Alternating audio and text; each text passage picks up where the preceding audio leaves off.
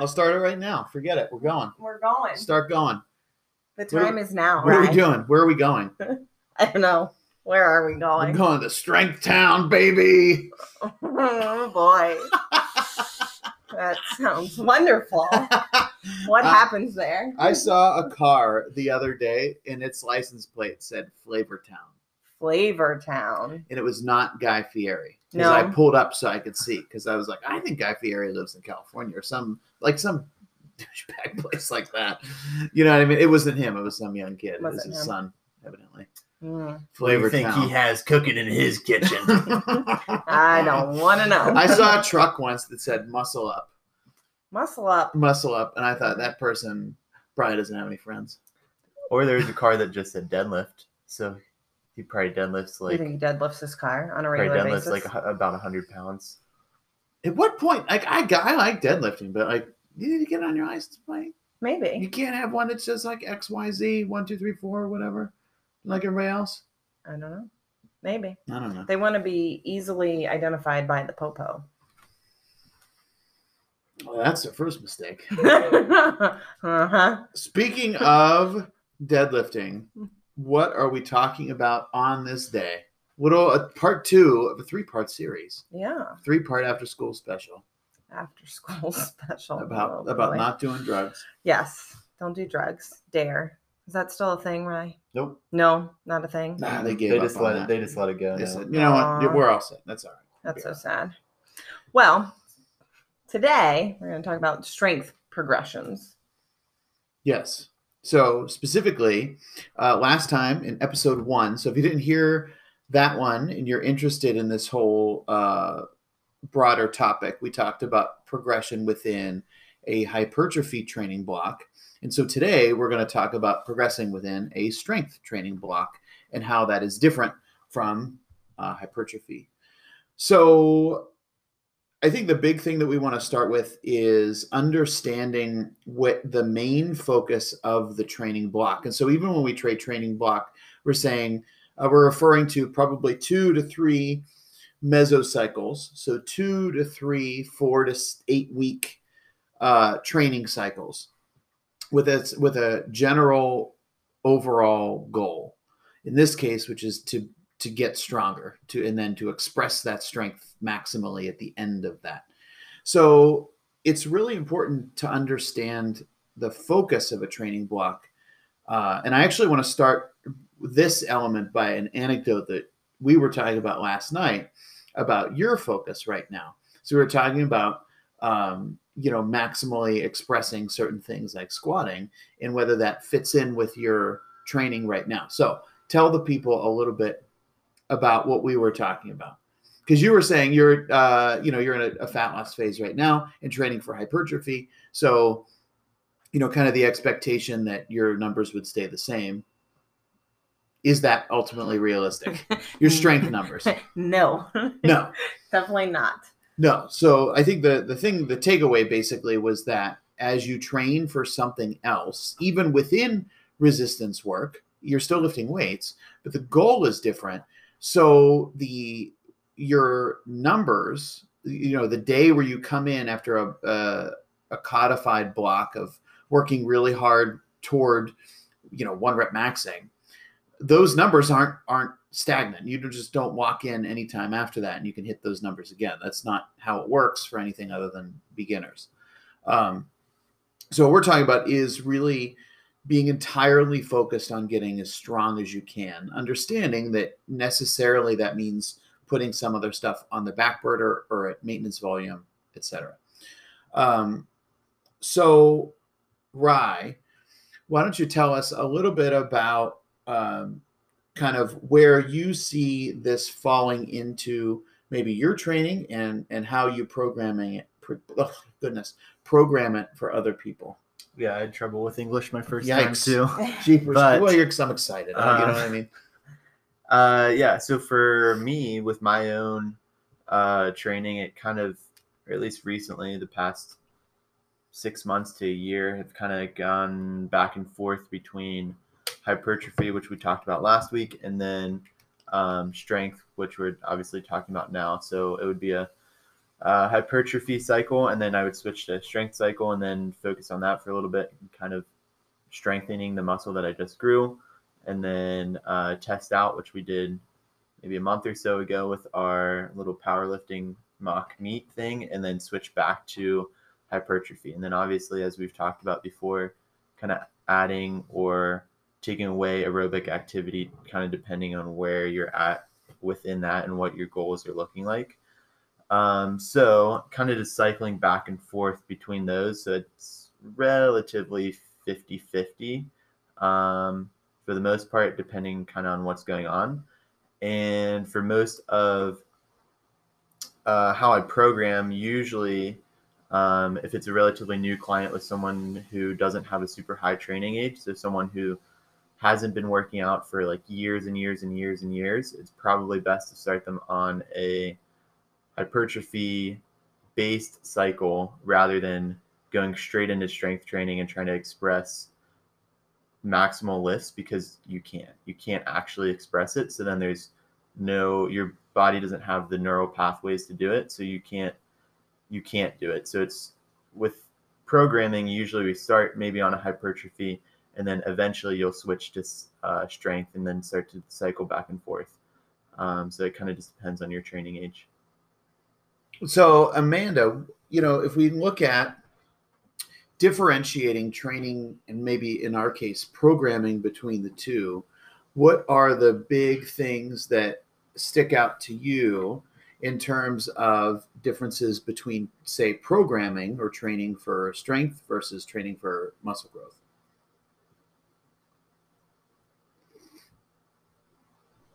All right, sounds good. I, I was reading and not paying attention to the question at hand. Just- so one more time. Just had a long day, oh folks. boy. So, if you're so tell me a little bit about first let's talk about uh focus day to day so if you're training for strength what would your rep range for most uh movements tend to look like Uh, so in the lower rep range, right? So maybe like three to six reps uh, for the majority of people, especially starting in their initial strength training block. okay and then so as they progress through that would that number of reps move up or down generally Down. down okay so that's really our first air two areas that we're going to look at is the primary way that we differentiate strength from hypertrophy training is how we progress so in hypertrophy and you can listen to the previous episode if you're interested in this primary progression is through volume you're adding sets potentially adding reps and almost you know in many cases adding weight depending on the movement week over week so you're you're doing more in that case to progressively overload your system and cause your muscles to get bigger. With regard to strength, primarily our our way of progression is intensity, which is just a different way of saying weight. Week over week, you're going to do stuff heavier. So week 1, you hit 5 sets of 5 of back squat at 225.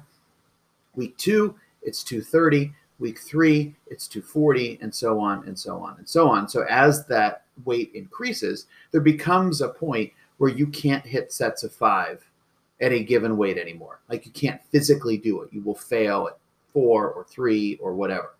And so as coaches we're anticipating that so as your intensity increases your number of reps decreases um, and we do this also with sets so when you get to the point where you're at really heavy weights, at the beginning of your block, you might have been doing, say, six working sets. Towards the end, it might be three or four, just because it's so physically taxing for you that you just can't you, you can't do six. It's a, it's dangerous to ask you to do six. So that's the first thing. The other parameters that we would look at potentially are, and we talked about obviously reps. So reps are going to go down. Volume is is number of sets. So that's going to tend to decrease over a training block. The other thing we're going to look at is frequency. And so frequency is really interesting. And this is really what we're going to talk about in our next episode of how you determine frequency. So, but for right now, we're going to leave it as frequency is like how often you engage in a movement pattern. So, are you benching two, three, or four times a week? That's frequency. So, tell us a little bit about. We're going to go back to Amanda. We're going to give her another shot. She's warm now. She's been stretching in the corner. Tell us a little bit about intensity more specifically. So, in terms of like your one rep max, if you're training for strength, where do you want to be and how do we want to progress? Uh, so, you want to progress, assuming that this is a number that's realistic, right? Like, we're not basing this on a one rep max that you hit like seven years ago and have never hit it since. Like, Right. that doesn't make any sense, Your right? glory day one rep max.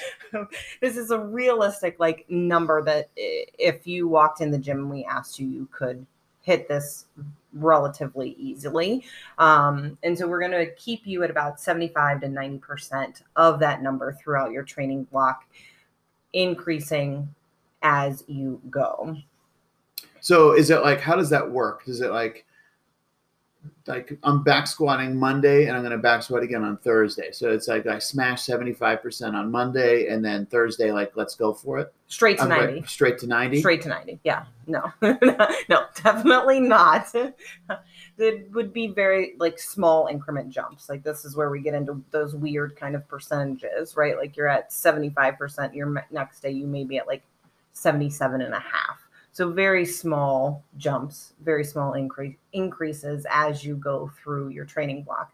Again, you you may be in this cycle for anywhere from 4 to 8 weeks, right? So again, it doesn't make sense to advance you in week 1 or week 2 from 75% to 90%. yeah, it sort of defeats the purpose. And a lot of times, and it's an interesting conversation to have with clients because you have to sort of talk them down. Because initially, in a strength uh, block, the weights aren't super hard. They're not challenging, and that's on purpose. It's because you have all this runway that you're going to use.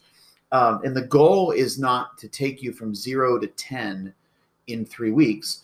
The goal is to use basically the low hanging fruit or the fruit that's lying on the ground um, to refer back to our last podcast, uh, to get you stronger. So if you can get stronger, hitting set working sets at 75%, and you don't get appreciably more strong hitting them at 83%, but it's much more fatiguing to do the latter. Well, why in the world would you not use 75? It's only when 75 starts to lose its efficacy that we need to move up and be progressive.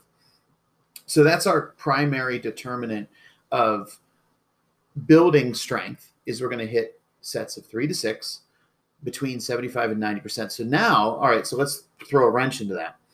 What if you have a client and they don't know their one rep max or you've progressed them uh, and so maybe before they were your client, they had hit some numbers, but now basically, and we we have this happening right now. It's it's funny to see their old one rep max is now a warm up weight for them. It is not even a working set. So then percentages go out the window. So as a coach, and this is for both of you, how do you approach that? Where where are we guiding them, right? Because otherwise, because you don't have that parameter. Yeah, so as Rai said earlier, you know, eh, when we start working with a client, especially if they are new to training, hypertrophy is going to be where they start. And so when we're looking at numbers and hypertrophy, you can kind of, as a coach, especially with the experience that we have, kind of make a, a pretty good guess at what a good starting number would be for them or something that would be very challenging as a one rep for them and then kind of base their programming off of that. Yeah, I think it's you can look at other factors that are going into it. So you can say, well, like how sore are you? Uh, Maybe give them like a scale of one to ten. How challenging was, you know, last week's weight? If they are already pat, if they don't have a one rep max or they've already passed it, um, and then you can kind of take your principles that you've been using of you look at, you know, you're adding percentages, and that percentage may be, you know, five or ten pounds every week. You can kind of continue to go maybe five pounds at a time and just really stay in check with like you know how sore they are how fatigued they are. Um, you know kind of the rate of perceived effort for each lift or each set and then that'll kind of give you some some beacons as to where they're at and you can cross reference that with how you know it should feel so if they if you know how a 90% lift should feel then you can kind of match that with how they are feeling right now. So you can do more or less or kind of build a map from there. Yeah, I, I, really like the idea of using RPE or rate of perceived exertion or rate of perceived effort, same thing, um, especially on a one to 10 scale, because it's really un, it's easy for people to understand that and it's easy to articulate. Another thing, and even that can be a little bit of a learning curve for people to be able to rate what is RPE seven, what is eight and a half, and, and understanding what is 10 like 10 out of 10 like that was a maximal exertion. You could not do another rep. You could not do more weight. Um, sometimes what we can do as coaches is evaluate certainly technique but you can evaluate bar speed. And so a good classic example of this is if you're spotting someone doing the bench press. Their first several reps they have really really good bar speed and you're watching them and everything looks great.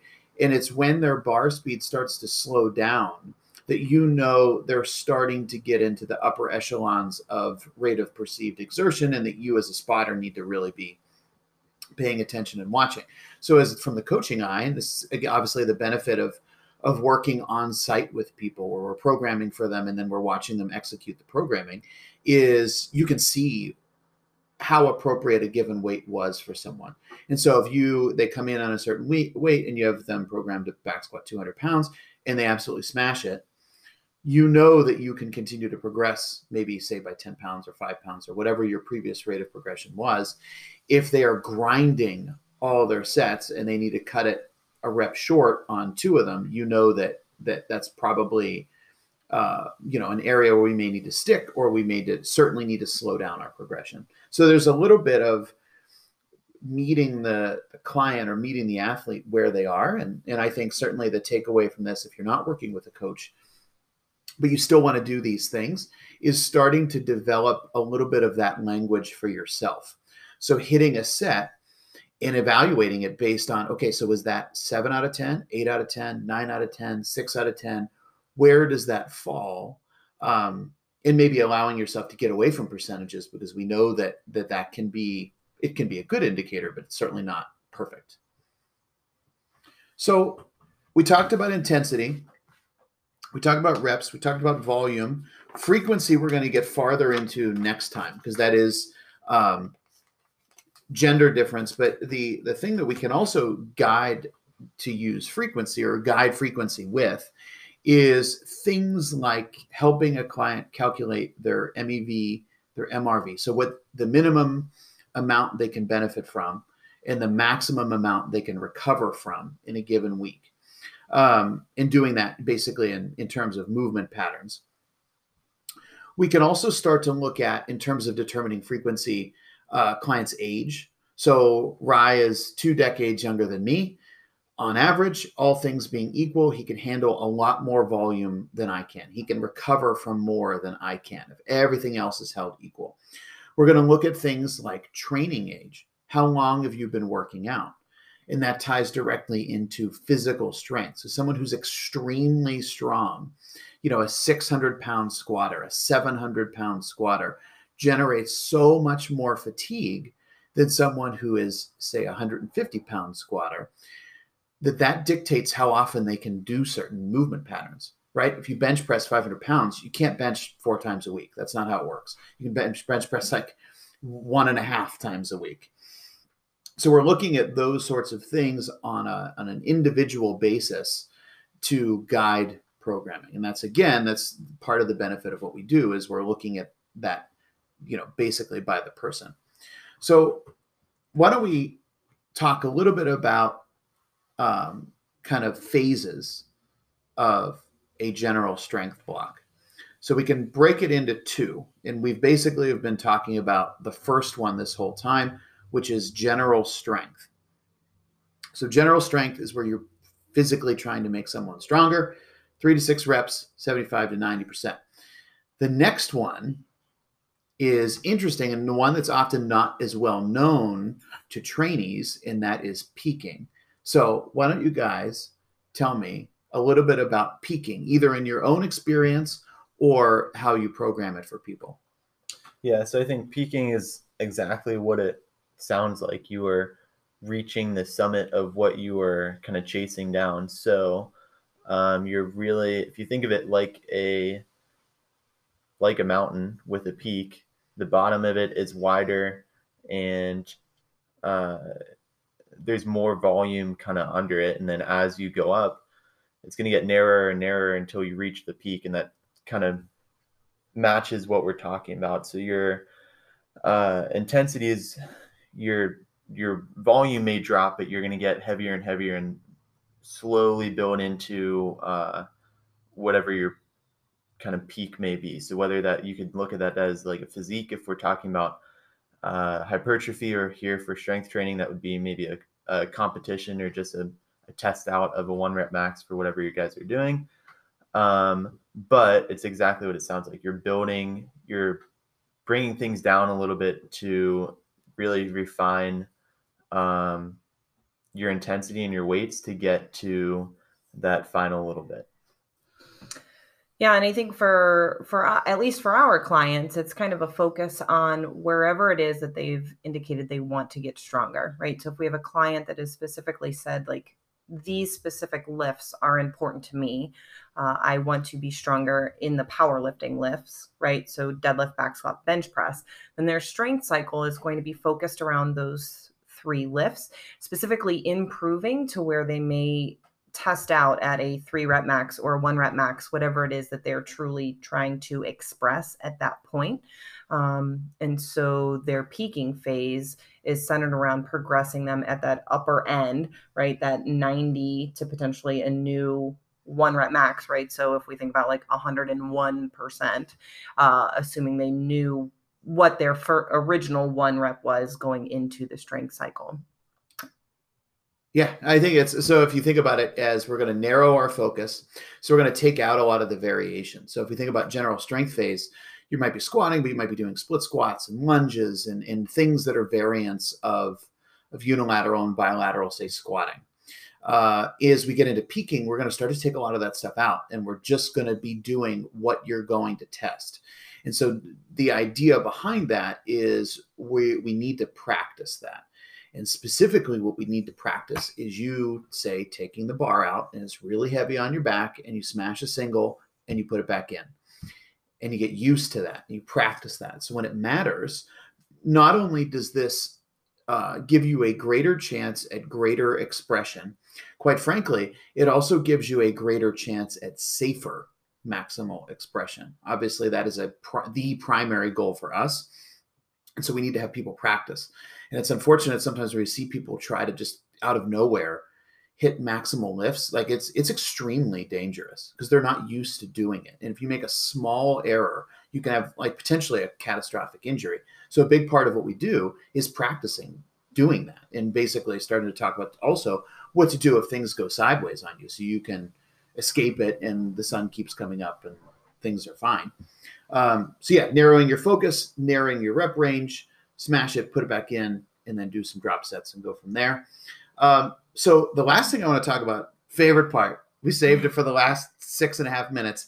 Errors and misconceptions in uh, strength focused training. So I want to turn it over to you guys, and then I'll just go on a rant at the end uh, of what you guys think are errors and misconceptions in this uh, world in terms of programming, perception, etc. Uh, well, kind of like I mentioned at the beginning, like not not everyone can necessarily do it right out of the gate. So even if your goal, if you have never been in the gym before, but your goals are to get stronger in general, you are still going to get stronger in that case from hypertrophy training. And you're not going to actually, you're going to kind of set yourself up for injury and potentially failure if you just go straight into strength training and maximal expression, which is kind of for the most part, kind of the end result of what we're talking about.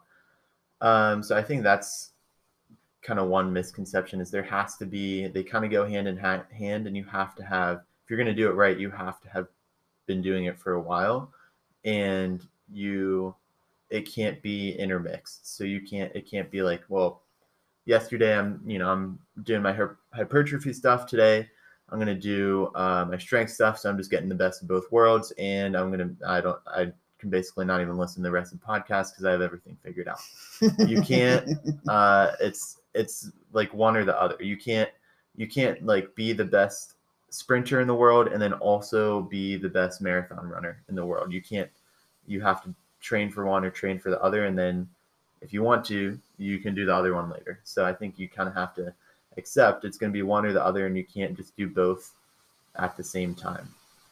Yeah. So, uh, and not just at the same time, but like even within the same training day, right? Like, so I'm not going to come in and do a set of 10 back squats for a few sets and then like go from there and go like to sets of seven and then down to sets of three and then be like, all right, you're right. Now it's time. I'm going to PR. I feel great. I've done 50 squats already, right? Like, you're not going to end up with what you want, which is to express the back squat in the most optimal way. You want to take the time to focus on getting to that point and building that over the course of several weeks or several months to get you to the point where your body is ready to express that specific lift. Yeah, I think that's that's the big thing is is really what we're talking about is phasic training, and that if you want optimal results, it's not to say that you actually can't do these things. Clearly, you can. Like, there's not like a boulder that falls from the sky. If you do sets of 10, and then later in the same week in the same movement pattern, you do sets of five, you're allowed to do that. What we're saying is if you want optimal results, your best bet is to engage with phasic training. So you have phases where you're focused on hypertrophy and phases where you're focused on strength and maybe even phases depending on what you're interested in when you focus on say power development which is a whole different thing. But the idea and nobody does this no high level athletes strength athletes or power athletes do this uh, the idea is not to try to blend all three. If you take powerlifting hypertrophy Olympic weightlifting, they don't train like that, or at least people who are who are functioning on a high, really, really high level. Nobody trains like that. Um, so you need to have a singular focus for optimal results. And when you don't, when you try to blend them and cheat the system, you just cheat yourself basically because you have at best suboptimal results. And I think that kind of goes back to two weeks ago when we talked about injuries, right? Like you're putting yourself at a higher risk of injury um, because your body can't handle the, the the constant changes of, of what is it that you're doing especially after you get to a certain training age. Um, you know as a beginner you're good at everything. And so to a certain extent as you begin to learn you can't express true strength. Um, so some of these rules may not apply to you. Uh, but again we're, we're talking about when we want to focus our training in a particular manner. And in this case, today, strength. Yeah, for sure. Uh, another misconception, real quick, is that uh, strength equals muscle mass. Uh, so you can, so, so you can do sets of five and you will put on muscle mass, but it is not as efficacious as doing, say, sets of, say, between eight and 30, depending on what it is. Just not sets of three don't put on a lot of muscle mass. So this, while there is like a little bit of a Venn diagram crossover between strength and hypertrophy, they really uh, function or are developed in two fundamentally different ways. So obviously, it goes back to our last point that we just need to take some time to focus on them. So, last words. We're going to turn it to Coach Rye to lay it out for everybody. Strength training strongest pound for pound person at the table. Ready, set, go. Um, I feel I'd like say... that was wrong. At least according to our last uh, test out of movement. I think overall, we throw in some other lifts there, and then we take out the one that one person has done for a couple years and the other person has done for my whole lifetime. um, predates you. It was slanging, slanging bench just when you're a glint in my eye. Um, All right, last thirty seconds. Tell us something. I think Tell us something great. That kind of like I said, you can't. You have to accept that you. Not everyone's going to be able to do it right away. You can do it eventually, but you may have to do. There may some stepping stones before you get there. You talk to your coach about that. Yeah, and I think that's kind of the biggest part is that it is important to have the appropriate progressions, especially if you are looking to get stronger. And that's what we want. We want to get strong. We want to be jacked. We'll see you next week. See ya.